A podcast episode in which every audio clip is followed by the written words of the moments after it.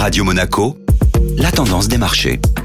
Et la tendance des marchés avec Société Générale Private Banking. Bonjour Laura Guial. Bonjour Benjamin. Certaines publications de résultats de banque ont ravivé les craintes sur le secteur bancaire. Les résultats publiés par la banque suisse UBS ont déçu les investisseurs avec un bénéfice net de 1 milliard de dollars versus des attentes autour de 1,7 milliard de dollars. Le titre UBS a ainsi démarré la séance en fort recul de plus de 5% pour finalement clôturer à moins 2,2% entraînant dans son sillage les autres valeurs bancaires. Le secteur des banques européennes a donc terminé la séance avec l'une des plus mauvaises performances en baisse de plus de 2% sur le stock 600. Société Générale BNP Paribas ou encore Crédit Agricole ont quant à elles enregistré des baisses entre moins 1,5% et moins 3,2%, pénalisant l'indice de Paris qui a clôturé en repli de 0,55%. Même constat outre-Atlantique à la clôture des marchés européens? C'est également le secteur bancaire qui était à la traîne, impacté par la baisse de près de 30% du titre First Republic Bank à l'ouverture des marchés américains. Cette réaction fait suite à l'annonce de la baisse des dépôts de ses clients de plus de 100 milliards de dollars au premier trimestre à la suite de la crise bancaire de mars.